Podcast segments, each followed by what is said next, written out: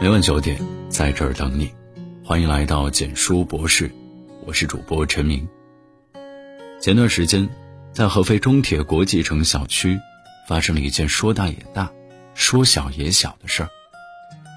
一个熊孩子不知道是因为无聊还是好玩，从二十八层向下扔了十五个啤酒瓶。孩子家长得知后，瞬间急疯了，所幸是没有造成人员伤亡，但后果还是不堪设想。于是，家长连忙在业主群里郑重向邻居们道歉，反思自己平时没有对孩子进行高空抛物危险性的教育，同时还晒出暴打孩子的照片。对于熊孩子的行为，这一次罕见的没有看到有人说不能打孩子，要好好教育，反而有很多人支持父母的行为，孩子该打就要打。不打他，以后还不知道要做出什么事情。一位资深的教师在多年的教育中发现了一个问题：如果去小学看看，会发现有些孩子面部表情呆滞，学习成绩也不好，上课不听讲，考试的卷子都做不完。他们没有什么疾病，父母也很健康，符合优生优育。但是为什么会有这样的情况？这位老师把原因归结为。这些孩子从来没有爱过他，是不是很奇怪呢？但是老师的理由似乎很站得住脚。经常挨打的孩子，他就会闪躲，眼神变得很机警，身体也变得非常灵敏。当父母打孩子，孩子会竖起耳朵听父母在讲什么，仔细观察父母的眼神，他们学会察言观色。会主动接收信息、搜寻信息，灵敏地保护自己。而孩子长期不挨打，只是跟他讲道理，而他不想听大道理，就会故意走神儿，屏蔽父母的声音，不跟你讲话。慢慢养成习惯后，就会在课堂上表现出一系列的问题：上课心不在焉，表情呆滞，木讷迟钝。这跟太平过久、军纪涣散是一个道理。有没有道理呢？不是完全赞同，但也有一定的说服性。这里不是倡导父母去故意打孩子，而是告诉父母一个道理：孩子该有的惩罚中，如果只有说教，显然是不够的。过去老四书中先生的戒尺，并不是悬在那里图好看的，只要孩子犯了错误，直接就是打手心，所以孩子们很敬畏老师，也的确能够学出成绩。打孩子一定都是负面的吗？当然不是，而是当今的环境故意夸大打孩子的种种负面作用，从而形成了一种风气：只要打孩子就不是好父母。关于惩罚的问题，李玫瑾教授也不止一次的提到过。最近，公安大学教授李玫瑾在圆桌派中的一席话，正好能解释这个观点。他说。人的成长过程中要形成一些东西，除了爱之外，还要有敬畏。如果孩子违法了，惩罚实际上是一种保护，让他知道怕，知道后悔，以后再也不敢了。真的让他不敢了，才是保护他。言下之意，正是在强调要让孩子知道怕，知道规矩不能违背，知道孩子犯了错，唯有惩罚能让孩子清醒时，作为教育者。我们不能姑息，而这不是李玫瑾教授第一次强调敬畏。他在此前分析青少年犯罪行为时，也曾多次提到过：人犯罪的原因是没有敬畏之心。没有规矩不成方圆，没有敬畏，要遭灾殃。我们教育孩子也是如此，要让他们知敬畏、守规矩，只有这样，才能让孩子得到真正的成长。教育成本的上升换来的却是效率的降低，这一点该让我们反思。在现在的教育环境中，并不提倡打孩子，即使一个小小的问题，父母要掰开了揉碎了讲给孩子听。对于这种教育，当然是提倡的，但是如果车轱辘话翻来覆去的说，孩子把它当成一种噪音，是不是也要换一种方式？举个例子。小时候的我从来不害怕老爸，他从来没有打过我，所以每次犯了错误都是先告诉他。如果这件事老爸也兜不住，老妈知道后拿起鸡毛掸子要打我，我的大脑就会高速运转，感觉那一刻度日如年，心中的悔恨无以复加。此后的很长时间都不会犯类似的错误，什么心里产生阴影、痛恨父母、感觉自卑胆小，这些通通不存在，因为我确实犯了错误，自己知道这顿揍跑不了，还想什么其他的？现在的父母。当孩子出现各种问题，会先看看书怎么说，考虑很久才会做出决定。换做二十年前，父母上来两个嘴巴子，孩子啥问题也没有。虽然粗暴，但是效率高超。我们永远都会长记性。现在当然是不提倡的，但这种对比也会给我们反思：为什么过去经常挨打的孩子，什么心理问题也没有？我们经常反思这样的问题。在八零后、九零后小时候是经常挨打，经常的场景就是被父母打出门，自己跟着小伙伴在外面晃荡到晚上，回到家看看爸爸妈妈气消了吗？然后弱弱的问一句：“妈妈，饭做好了吗？”然后一家人开始吃饭，谁也不提刚才的事情，大家都跟没事人一样。而现在的孩子，打一下就受不了了，孩子受到了很大的打击。家长存在愧疚心理，孩子还会出现种种的问题。为什么同样是挨打，两代人出现了如此截然相反的情况？一，现在孩子的抗压能力太弱。现在的孩子都是蜜罐里泡大的，一大家人围着一个孩子打转，孩子从小就娇生惯养，什么风雨都不会经历，父母都已经提前做好了一切。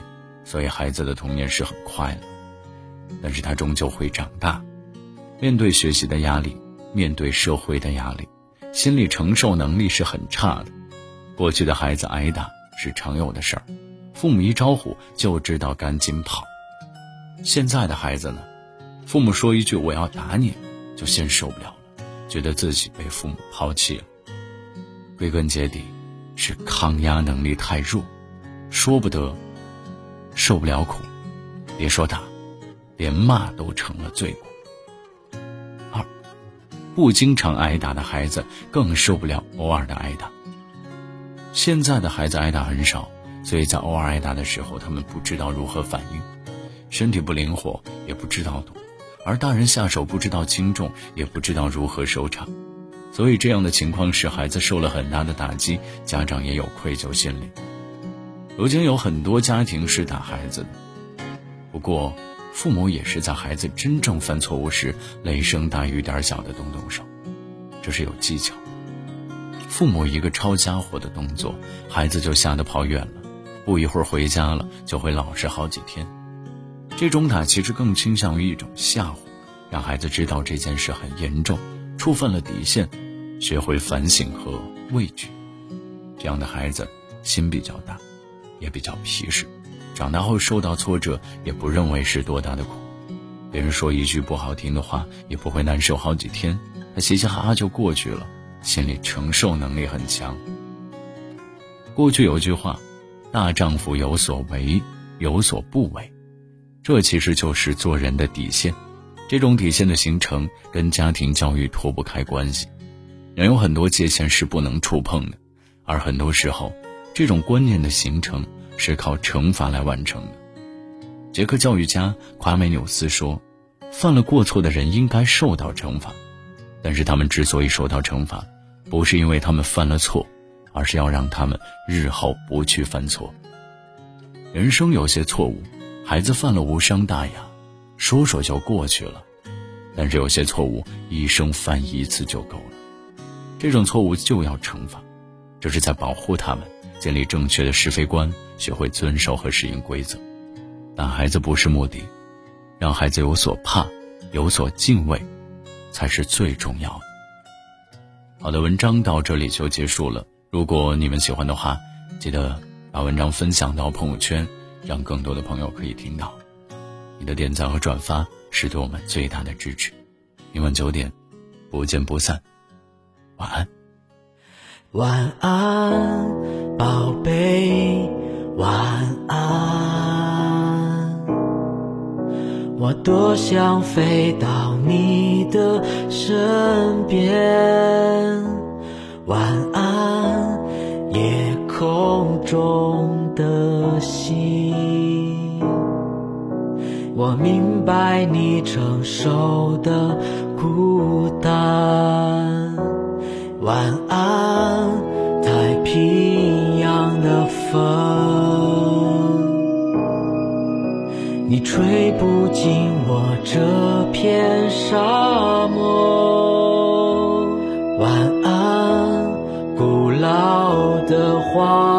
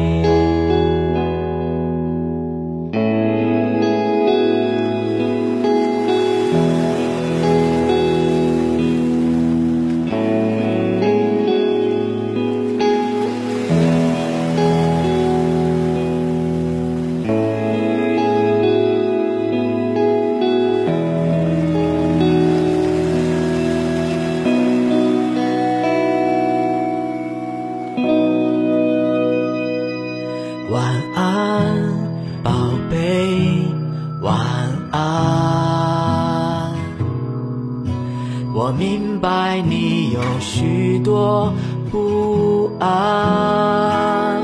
晚安，夜空中的星，你照亮前方路途遥远。晚安，太平洋的风，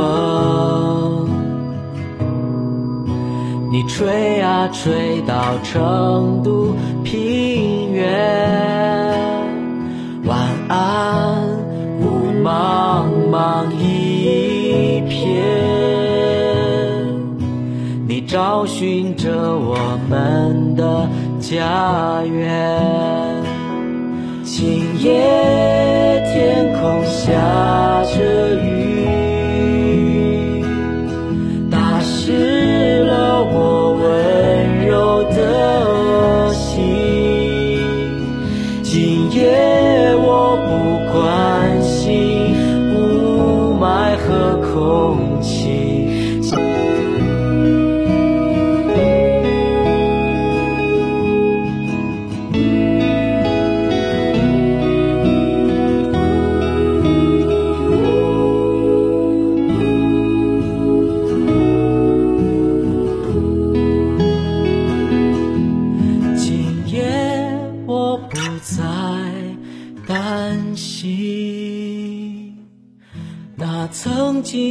的困扰忧虑，你是否也和我一样的坚定？今夜我只想。